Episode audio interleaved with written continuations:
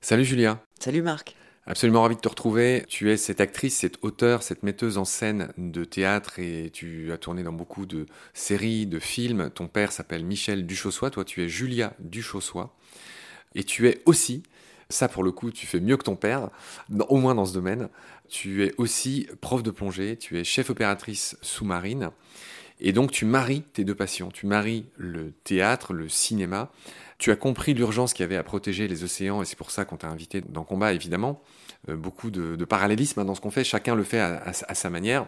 Et donc, dans ce troisième épisode, on, va parler, on l'avait promis, tu te souviens, on avait parlé de, des Mérous et de Don Serranide. Et là, il y a des accents du parrain et c'est rigolo parce que là, il y a encore un, lien avec ton père et je veux bien que tu nous rappelles. Euh, oui, c'était mon père qui faisait la voix française du parrain de Marlon Brando dans Le Parrain. Avec euh, cette espèce de voix. Oui.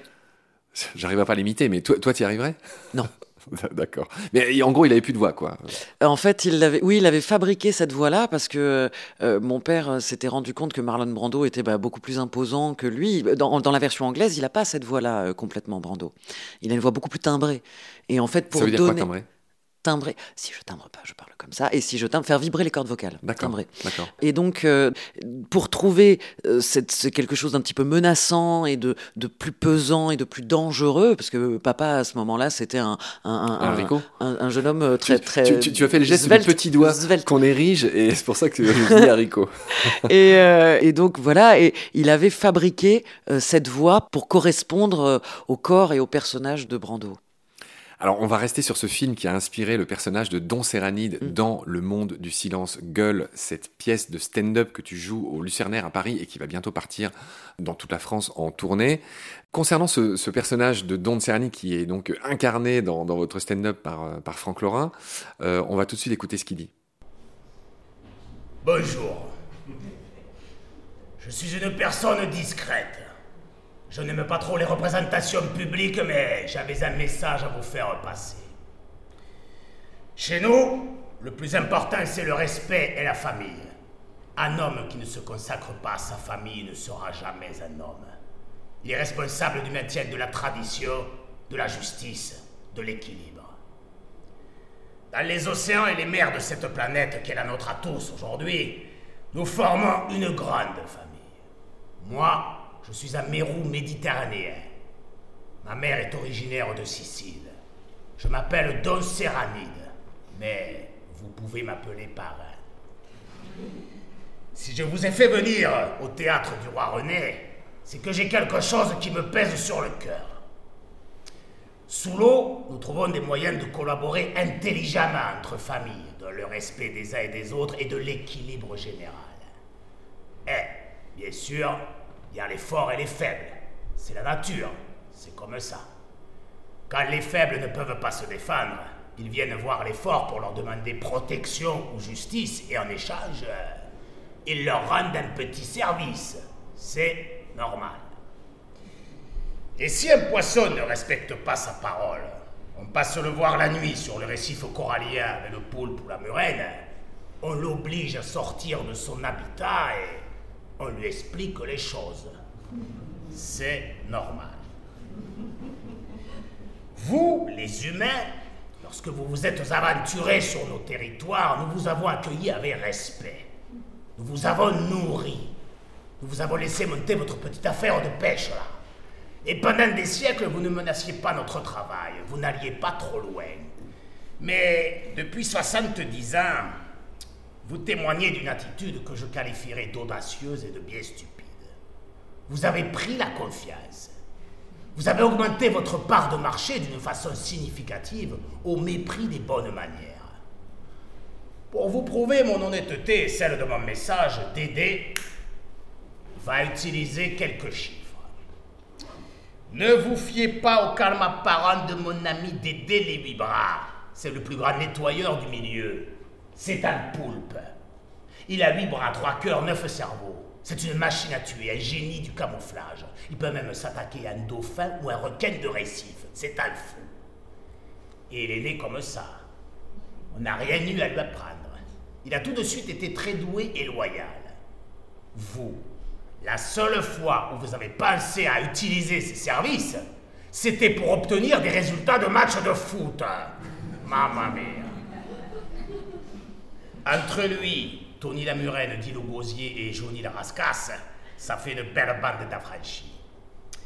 Et malheureusement, vous avez chatouillé leur susceptibilité. Dédé, explique gentiment, s'il te plaît. Après une courte et simple analyse, il apparaît que les humains se développent trop rapidement, prouvant un regrettable déficit d'intelligence. Vous étiez 3 milliards en 1960, vous êtes presque 8 milliards aujourd'hui, vous serez 10 milliards dans 30 ans. Avec une pareille croissance, la mise en place d'un développement durable semblait évidente et basique, mais vous avez préféré surexploiter les ressources que M. Don Serranide mettait généreusement à votre disposition. Aujourd'hui, le premier port mondial est Singapour, suivi de Hong Kong et de Shanghai. Outre la pêche, la Chine est la principale fabrique du monde. Elle construit des porte-conteneurs gigantesques appelés méga-tankers, ainsi que des méga-pétroliers, qui sillonnent nos océans sans se soucier du risque de marée noire. La pêche industrielle exploite 50% des surfaces du globe, 200 millions de kilomètres carrés, quatre fois plus que l'agriculture sur Terre. Votre production de pêche atteint 171 millions de tonnes. Des millions de créatures marines arrachées aux océans à un rythme bien supérieur à celui de la reconstitution des stocks. Les poissons que vous pêchez sont de plus en plus petits et de plus en plus jeunes. Ils n'ont pas le temps de se reproduire. Alors qu'il existe plus de 400 espèces comestibles, vous vous acharnez sur seulement 12 d'entre elles. Il reste 4% de thon, 5% de morue, 10% de requins. Si vous continuez à ce rythme, les océans seront intégralement vidés en 2048. Fin de l'analyse.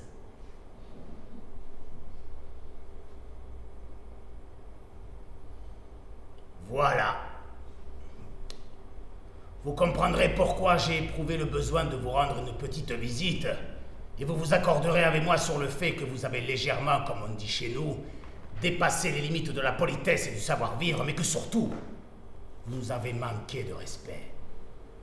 Mais vous avez tous été élevés dans un chenil ou quoi? Méfiez-vous. Nous avons des contacts bas placés, oh oui, très bas placés, à des milliers de mètres de profondeur, dans les abysses. Tous ces endroits que vous ne connaissez pas, qui servent pour vos films de science-fiction, là, avec les créatures insoupçonnées. Ah, tu nous as pris pour des merlins. Ah, tu veux qu'on aille te chercher de l'artillerie lourde. Mais on va te le défoncer à coups de mégalodonte, mégatanker, tu vas voir. Dédé, c'est tout pour vous.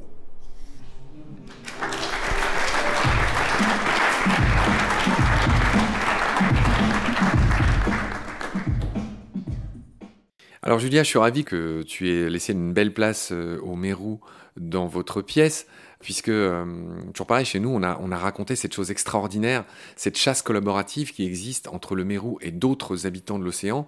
Nous, on a parlé euh, du Mérou et de la Murène. C'est incroyable, le Mérou vient solliciter la Murène en faisant une petite danse, museau en bas, queue en l'air pour venir solliciter, pour venir expliquer à la murène qu'il a besoin d'elle pour aller fouiller dans les anfractuosités du récif pour sortir le poisson. Et on avait expliqué dans, dans les articles du site Baleine sous Gravion et dans les épisodes qu'on avait fait avec Sébastien Moreau dans Petit Poisson de un podcast que ce type de, chasse collaborative qui peut laisser perplexe en fait les scientifiques. Ben, pourquoi les poissons se mettent à deux? Parce qu'il n'y en a qu'un seul qui va manger le poisson. Ils vont pas se mettre à table et le partager. Et donc, dans le cas où la murène réussit à choper le poisson dans le trou, bah, c'est elle qui le garde et le mérou repart broucouille, comme on dit. Mais si elle fait fuir le poisson hors du récif et que c'est le mérou qui le mange, il gagne. Et à la longue, c'est comme ça qu'il faut envisager la chose et c'est ça qui est magnifique en fait. Les deux, ils trouvent leur compte, mais à la longue, c'est-à-dire qu'il doit y avoir plusieurs chasses pour que chacun y trouve son compte. Dans votre spectacle, tu racontes ça, mais cette fois-ci avec un poulpe. Un poulpe, oui, parce que j'avais envie de cet animal euh, euh, très très intelligent, un petit peu comme un, tu sais, le Mr. Smith de Matrix, qui lui est très en colère contre les humains, vraiment, qui est irascible par rapport aux humains comme ça, et qui va les juger très sévèrement, et qui arrive avec un monologue très rapide, où il va balancer un nombre de chiffres, enfin, un nombre de chiffres, les vrais chiffres, à savoir que 50% euh, des océans sont exploités par la pêche intensive, 200 millions de kilomètres carrés, quatre fois plus que l'agriculture sur Terre.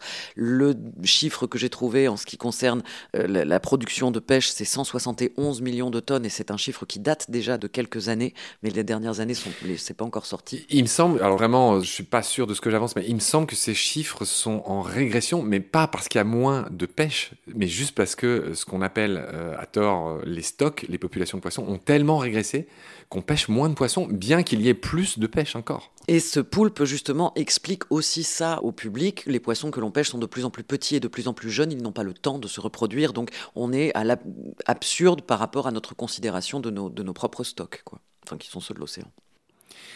Julia, dans cette pièce, il y a un moment où vous parlez d'un autre aspect intéressant de l'océan, c'est de tous ces poissons qui vivent en banc, et vous parlez du logo de notre petit frère euh, Petit Poisson deviendra podcast, à savoir la sardine. Vous parlez des bancs de sardines, et tu parles du fameux Sardine Run. Qu'est-ce que vous racontez sur la sardine? Bah, La sardine, moi je l'ai vue euh, arriver bah, justement grâce au Sardine Run, c'est une athlète. Je dis que les sardines, elles passent leur vie à courir. pardon, je te coupe, mais c'est quoi le Sardine Run? Alors, le Sardine Run, bah, c'est entre autres notre ami euh, commun Steven Surina qui pourrait, qui pourrait bien, parce que lui, il le filme merveilleusement bien. Euh, le Sardine Run, c'est une espèce de. Euh, moi, quand je le raconte, donc avec cet anthropomorphisme, c'est les animaux qui ont à la base rien à voir ensemble des oiseaux, des dauphins, des thons, des requins qui se mettent d'accord et qui se donnent rendez-vous pour attaquer des gros bancs de sardines. Ou de macros, ça peut arriver aussi. Et donc, euh, c'est la course dans tous les sens parce que les, sardines sont isolées, elles vont se mettre à tourner en boule. Comme ça, ça va former une grosse boule de sardines qu'on appelle un bait ball.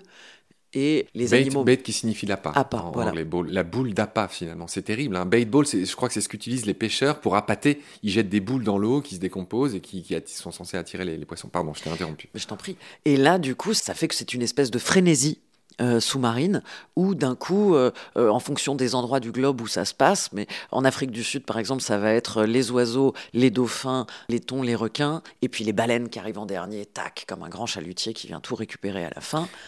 Ouais, ce sont des images célèbres. Moi, je me souviens de ça dans euh, The Blue Planet de la BBC. Il me semble que dans Océan de Jacques Perrin, il doit y avoir aussi ça. Enfin, c'est, je pense que celles et ceux qui nous écoutent, pour peu qui s'intéressent à l'océan, c'est, c'est une image qu'ils ont. Le Sardine Run, c'est vraiment un, un moment de la vie de l'océan qui est, qui est incroyable.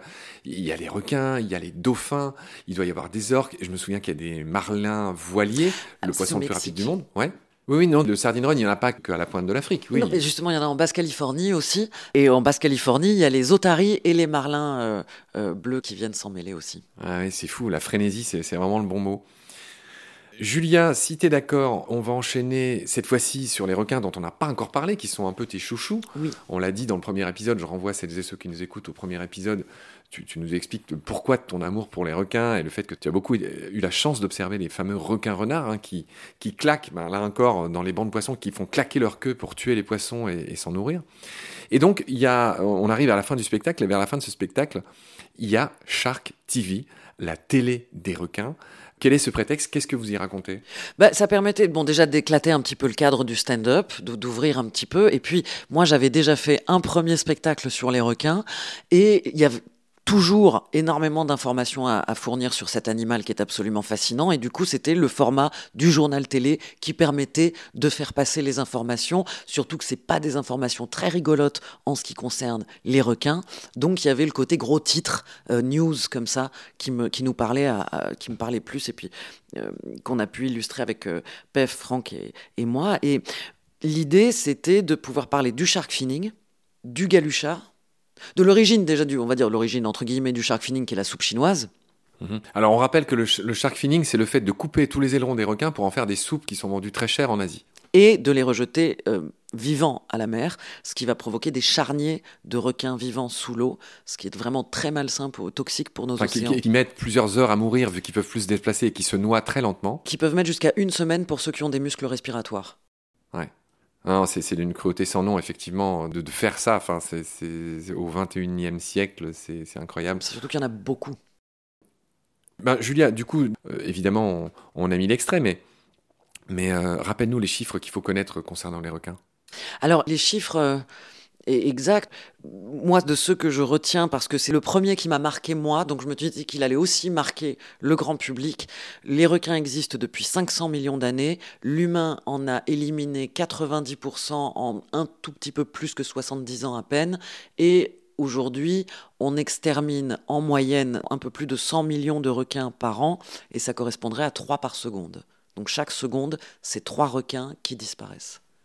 Oui, effectivement. Tous ceux qui voudraient en savoir plus, je renvoie vers les épisodes qu'on avait fait aussi dans Combat avec quelqu'un que tu connais bien, euh, Matt Lapinski de Ouais. l'association Aileron, qui est un de vos partenaires sur Oui. ce spectacle.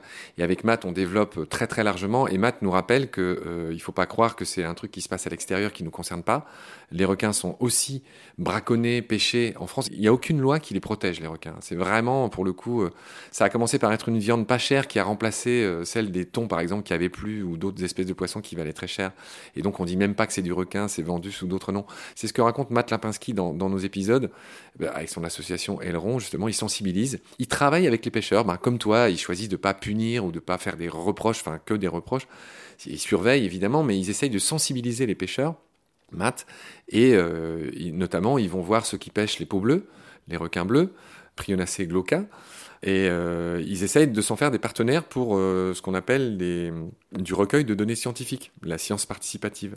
Et donc, c'est ce qu'ils font, c'est leur opération grand large, si je dis pas de bêtises. Bref, euh, tu vois que je suis vraiment le champion de la, digression. Tu me regardes avec ton beau sourire. Moi, j'avais envie d'ajouter que les requins, c'est vraiment inégal parce que là, pour le coup, c'est un symbole incroyable. Il se trouve que c'est le thème des, des épisodes que je suis en train de préparer à l'heure où on se parle pour France Culture, qui va faire suite au loup dans Mécanique du vivant, les requins. Et c'est vrai que c'est une espèce qui est éminemment symbolique, euh, puisque je crois qu'il y a moins d'une dizaine de gens qui, meurent chaque année attaqués par des requins. Et, pour- et pourtant, c'est d'une célébrité. euh, Enfin, tout le monde a l'impression que. Enfin, c'est- la terreur des océans, mais qui tue dix fois moins de gens que des noix de coco qui chutent des Bon. cocotiers. C'est pas une blague. Il y, a, il y a 150 personnes au moins dans le monde qui meurent chaque année parce qu'ils reçoivent une noix de coco sur la tête. Ou je crois qu'il y a 40 000 morts par, par des chiens, par des morsures de chiens. Je- il y a plus d'un million de morts à cause des moustiques. Enfin, j'avais mis ça en perspective dans de nombreux articles et dans de nombreux épisodes. Donc, est-ce que ça c'est abordé dans, dans le Oui, bien sûr, on en parle euh, parce que c'est d'abord c'est- impressionnant de voir justement cette différence, ce gap. Il y a un- moins de 10 personnes qui meurent des suites d'une morsure de requin. En revanche, il y a euh, 150 personnes au moins qui vont mourir en recevant une noix de coco sur tête. Et grâce à Steven, j'ai trouvé ce chiffre qui m'a fait beaucoup rire. Donc du coup, je le partage avec le public et ça ne rate jamais. Tu as deux fois plus de chances de crever écrasé par un distributeur de canettes que de te faire mordre par un requin. Oui, voilà. Et c'est vrai qu'on peut raconter ça sur le ton de la blague. C'est d'ailleurs ce qu'on est en train de faire. Mais la réalité qu'il y a derrière est, est quand même énorme. C'est-à-dire que c'est- c'est vraiment les seigneurs des océans, les, les requins. Ils sont importants. C'est ce que je vais raconter dans les épisodes de, de France Culture, de Mécanique du vivant. En fait, ces prédateurs apex, enfin, ils sont pas tous prédateurs apex. hein. Il y en a qui sont eux-mêmes mangés, les petits, mais les plus gros qui sont les prédateurs de fin de chaîne, qui sont les prédateurs apex, ils ont un rôle euh, sur, sur ce qui les entoure, sur leur proie. Est-ce que tu peux le rappeler? C'est eux qui vont réguler finalement euh, la chaîne alimentaire. L'anémone les appelle la brigade des requins qui passe sur le récif. Si jamais euh, il y a des petits malins qui dépassent le quota d'individus réglementaires, ils verbalisent et ils régulent. C'est-à-dire que dès qu'il y a une, une espèce qui va se surdévelopper, eh ben, le, requin va, va rééquilibrer tout ça. Donc on a vraiment besoin de lui pour pouvoir maintenir des chaînes alimentaires saines dans les océans. Oui, les requins sont aussi les médicaments des océans, c'est-à-dire qu'ils prélèvent en premier les individus malades, ceux qui sont faibles, ceux qui sont affectés par différentes maladies, et en plus de réguler d'éventuelles euh, populations qui seraient en surnombre, ils ont un rôle de, comme je disais, de médicaments des océans. Euh, C'est un peu la même chose dans tous les écosystèmes. C'est la même chose pour les loups, c'est la même chose dans les plaines du Serengeti en Afrique. Euh, évidemment, les prédateurs, ils sont pas idiots, ils vont au moindre effort, ils vont au plus économique, et c'est ça qui est bien fait, évidemment, c'est qu'ils qu'ils prélèvent les, les plus faibles et les malades d'abord, ce qui, ce qui est un avantage pour le pool génétique de leur propre proie. Donc finalement, ils font du bien, euh, d'une certaine manière, à leur propre proie. Julia, sur le chapitre requin, qui est un- une bonne partie de votre spectacle, tu évoques également le galucha. Oui, C'est quoi et pourquoi? Ben, alors, c'est absurde, le galucha, parce qu'on n'en a vraiment pas besoin. C'est devenu un, un cuir de luxe, enfin, qui existe depuis, depuis plusieurs siècles. Et donc, c'est de la peau de raie ou de requin. C'est joli en soi, mais on n'en a pas besoin. Et ce qui m'a fait beaucoup rire, et donc du coup ce que j'ai voulu mettre dans le spectacle, un peu comme une petite vengeance personnelle, parce que je suis très en colère contre les, les fabricants de, de maroquinerie de luxe en galucha, et on peut vraiment vérifier ça. Si tu tapes Galucha et que tu vas voir sur un site de, de fabricants de maroquinerie en Galucha, la plupart du temps, on l'a revérifié avec Sébastien Salingue il n'y a pas longtemps, on t'explique que c'est du requin et de la raie d'élevage. Il y a vraiment des extraits où il t'explique que c'est du requin tigre d'élevage. Oui. Donc ces gens sont convaincus, ou en tout cas essayent de convaincre leurs clients sur, par rapport à l'impact économique de leur achat en disant n'ayez pas peur, ça n'est pas euh, nocif pour la nature puisqu'il s'agit de requins-tigres d'élevage. Explique l'énormité évidemment. Un, bah, requin-tigre d'élevage, ça n'existe pas. Ça n'est pas possible. Voilà, un requin-tigre, on rappelle, c'est un des plus gros requins euh, du monde, un des plus dangereux, qui est zébré euh, à l'état adulte et, et osselé, un peu comme un léopard à l'état juvénile. Bref, c'est un magnifique requin, galéocerdo. Et donc, c'est vraiment se foutre de la gueule du monde que de dire qu'il existerait des élevages de requins-tigres. C'est un peu comme si on disait euh, des élevages euh, d'ours grizzly ou des élevages, euh, aide-moi, de. D'ours blanc, même. oui, voilà. D'un animal qui peut pas cohabiter dans un petit enclos avec d'autres animaux où c'est vraiment pas envisageable. Voilà, ou des élevages de pandas. Mm. D'accord, Julien. Est-ce qu'on a dit tout ce que tu voulais qu'on dise sur les requins Est-ce qu'on n'enchaînerait pas sur un des prédateurs des requins, tiens? Est-ce qu'on n'enchaînerait pas sur l'orque, qui a lui aussi sa petite place dans votre spectacle? Bien sûr. Alors, l'orque, euh, il y a eu un premier texte où je voulais parler de l'orque Tilikum parce que, comme beaucoup de personnes, euh, Blackfish, ça, ça a marqué. C'est vraiment un documentaire euh, formidable à ce niveau-là. rappelle un peu ce qu'il faut savoir sur Tilikum. Alors, Tilikum est une. Alors, c'est un mâle, mais on dit une orque. Donc, c'est une des premières orques euh, qui a été placée en captivité. Dans le film Blackfish, c'est merveilleusement bien, même si c'est atrocement triste, mais c'est merveilleusement bien expliqué et raconté. Il a été arraché à sa mère alors qu'il avait à peine 3 ans et il a été enfermé d'abord dans un premier delphinarium qui s'appelle SeaWorld, euh, mais où il était enfermé dans des conteneurs de 9 mètres sur 6 avec d'autres femelles orques. Il s'avère que les orques parlent plusieurs langues. Tilikum, du coup, ne, ne, pouvait pas communiquer avec les orques qui l'accompagnaient dans ce tout petit conteneur et se faisait blesser régulièrement par ces femelles. En plus de ça, ils étaient dressés avec des méthodes punitives. Donc, petit à petit, à force d'être torturé, Tilikum est devenu fou et euh, a d'abord agressé, tué une première dresseuse comme euh, il rapportait énormément d'argent il faut savoir qu'une orque, j'en parle dans l'épisode spécial Ne perds pas ton fil, euh, vaut un million de dollars. Hein. Une fois de plus, le pognon euh, régit beaucoup de choses. Et encore aujourd'hui, une orque, et là en plus c'était un mâle reproducteur, il valait un million de dollars. Pardon. Voilà. Et euh, comme il, était euh, très cher, il n'était pas question de s'en débarrasser, mais il y avait quand même eu une mort humaine. Du coup, euh, les responsables ont dit le mot accident, que c'était un accident qu'elle avait glissé dans le bassin et que du coup l'orque ne savait pas très bien et qu'il y avait eu des confusions. donc c'était un accident. cette, fausse excuse pour pouvoir conserver et exploiter l'orque a été encore. Elle est d'une étonnante manière. Il l'a noyé, il l'a maintenu au fond de l'eau, je crois. Alors, c'est la première. Il lui a arraché un bras. La première, il l'a noyé.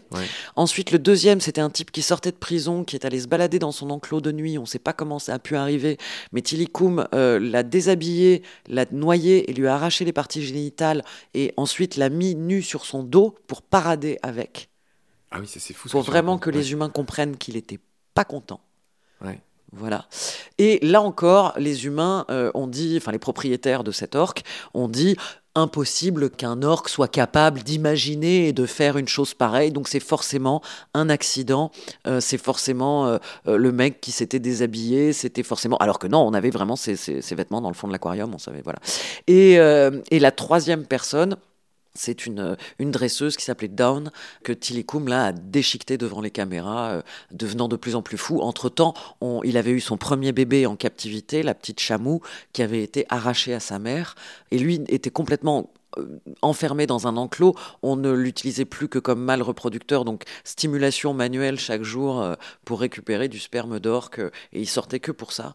Et le reste du temps, il était bloqué dans un bassin sans bouger, donc il est devenu fou. Histoire incroyable qui est résumée dans un doc qui est célébrissime, qui s'appelle Blackfish en effet, et ce qui, comment dire, ce qu'il faut savoir pour mettre tout ça en perspective, alors j'arrête pas de citer nos épisodes, mais je le fais à dessein, parce qu'on a fait 12 épisodes sur les cétacés, et on, en parle beaucoup euh, dedans avec l'invité, c'est que ces animaux, comme, comme tous les cétacés, sont éminemment sociaux. C'est-à-dire les orques font partie des rares cétacés où, par exemple, les jeunes ne quittent pas leurs parents, mais restent ensemble pour la vie. C'est-à-dire qu'une maman reste avec ses enfants, avec ses ados pour la vie, et les pods, les groupes de cétacés, voilà, ce sont des êtres qui ont besoin de leur père, de leur compère, de leur famille, pour vivre, pour chasser, pour...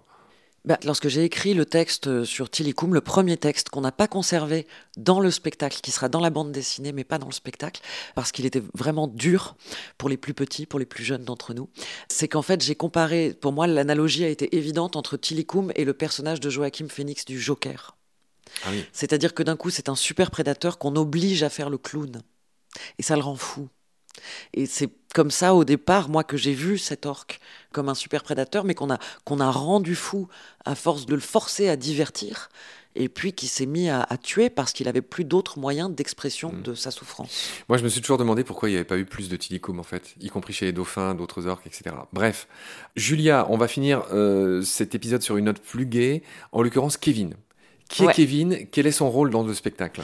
Kevin, c'est un petit labre nettoyeur et après, justement, d'avoir annoncé au grand public le fait qu'on massacrait euh, en grande partie euh, euh, ce qui nous fournissait 70% de notre oxygène, que c'est beau, mais qu'on est en train de détruire les dauphins, les coraux, avec le réchauffement climatique. Enfin voilà, on venait quand même de, de leur balancer, on va dire, pendant une bonne heure, des informations, même avec le sourire et un maximum de tendresse, qui sont pas évidentes à entendre quand on n'est pas au courant du tout.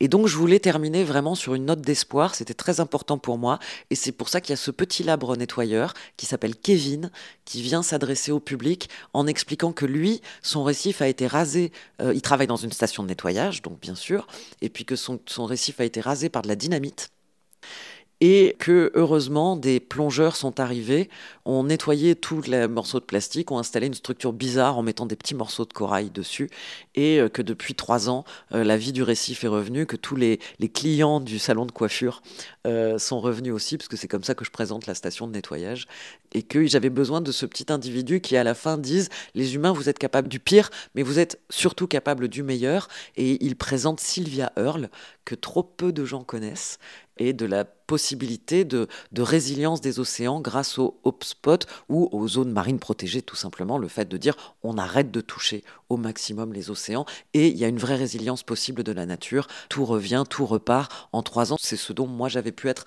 moi-même témoin à Malapascua. Oui. Tu, as prononcé un mot en anglais, hope spot, hope comme l'espoir, euh, qui est évidemment un jeu de mots avec hotspot de biodiversité, hein, un point chaud, c'est-à-dire un endroit où ça grouille de vie. Hope spot, c'était juste pour préciser, euh, pour qu'on comprenne bien. D'accord, donc la résilience de l'océan. Il y a un point qu'on a oublié de détailler, mais qu'on va pas faire parce que je pense que là, pour le coup, euh, celles et ceux qui nous écoutent sont au courant, c'est de la surpêche dont on avait prévu de parler sur la sardine.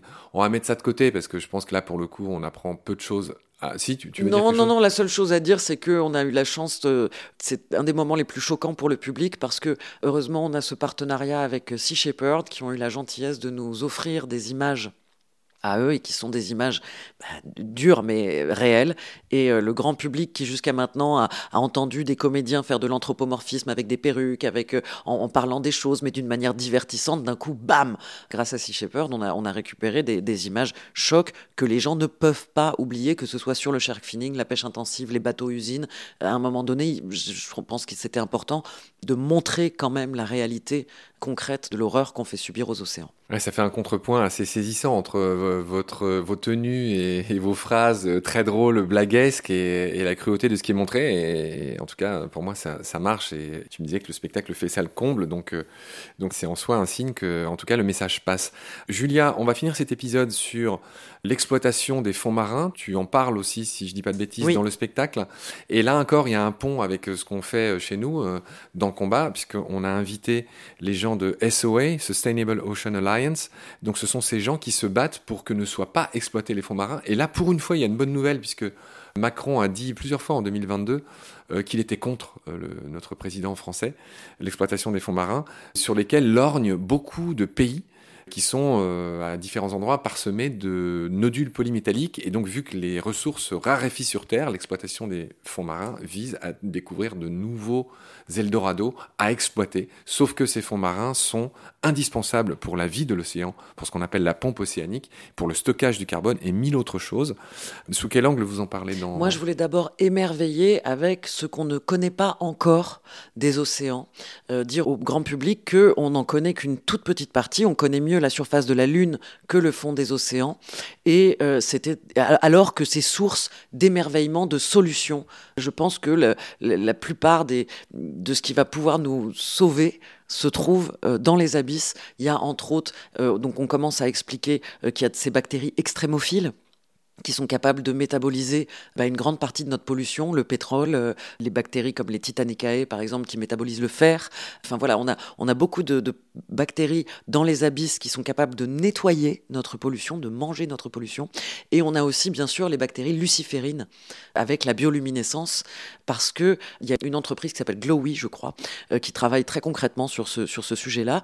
Et ils ont établi que si on utilisait la bioluminescence pour remplacer les marquages routiers, les panneaux publicitaires, énormément de ces néons qui nous, qui nous cachent le ciel la nuit, euh, les humains récupéreraient 80% de ciel étoilé. Et je pense, moi, pour moi, c'était très important de, de, de, préciser ça, de dire que vraiment, c'est dans les océans qu'on peut aussi réenchanter nos vies à nous, de citadins. Et après avoir émerveillé les gens, bien sûr, il fallait les mettre en garde euh, sur le fait que euh, l'exploitation des fonds marins est en cours, est amorcée. Et à la fin d'une de nos représentations euh, en Avignon, je vois débarquer une très jolie jeune fille avec une longue natte. Et c'était Anne-Sophie. Anne-Sophie qui... Roux? Qui vient nous voir, qui, qui est passé en... dans combat, qui est passé dans combat, et grande qui copie de Camille Etienne, voilà, qu'elle a sensibilisé sur ce même sujet. Voilà, et euh, Anne-Sophie dit mais en fait je sais pas qui vous êtes, on se connaît pas, mais voilà moi j'étais à côté d'Avignon puis j'ai vu qu'il y avait un spectacle sur les océans, alors je suis venu le voir et en fait vous parlez des abysses et c'est génial et est-ce qu'on peut se rencontrer. Et donc on est devenu partenaire avec SOA euh, comme ça. Et suite à cette victoire en fait qui viennent de remporter sur le fait que Macron il a dit qu'il était contre l'exploitation et puis en fait après il a dit que bon bah d'accord on peut y aller sur Clipperton et puis ah bah non finalement on va pas y aller il faut protéger les fonds marins. Ça a été un petit peu bon voilà. Mais ce qui était important pour moi de, de surligner de stabiloter à la fin du, du spectacle c'était parce qu'il s'est passé quelque chose qui est pour moi un précédent très important c'est que c'est un regroupement d'associations marines et de biologistes marins qui ont fait un buzz sur les réseaux sociaux, qui ont mis la pro et d'activistes. Voilà, et que pour une fois, ce buzz, enfin, y avait, on avait déjà eu le, le, Stop Feeling, déjà eu avec une pétition comme ça, mais, mais, mais là, d'un coup, ça a été vraiment un buzz. Euh, pour une fois que les réseaux sociaux servent à quelque chose de positif et d'utile, euh, là, ça a permis à mettre la pression un peu sur les gouvernements, sur le nôtre en l'occurrence, et c'est ce qui a fait que notre président s'est officiellement prononcé contre l'exploitation des grands fonds marins. Le président de la Présipauté.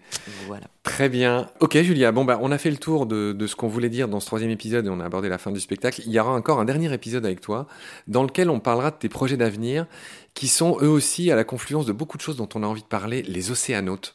On va parler d'Auguste Picard la prochaine fois. On va revenir un peu sur Sylvia Earle, euh, une grande dame des océans aussi. Et puis euh, quelques autres, dont James Cameron. On rappelle qu'au moment où on se parle, toi et moi, c'est-à-dire mi-décembre 2022, c'est la sortie de Avatar 2 que j'attends euh, religieusement depuis quelques années. Et ce film est en train de sortir. Et pourquoi je dis ça? Parce que James Cameron, le célèbre réalisateur d'Avatar, euh, fait partie de ces hommes qui sont descendus le plus profond dans la fameuse fosse des Mariannes, presque 11 km de profondeur. Tout ça, on le racontera dans le dernier épisode avec toi. D'ici là, prends soin de toi et de ce qu'il y a autour de toi. Salut. Salut Marc.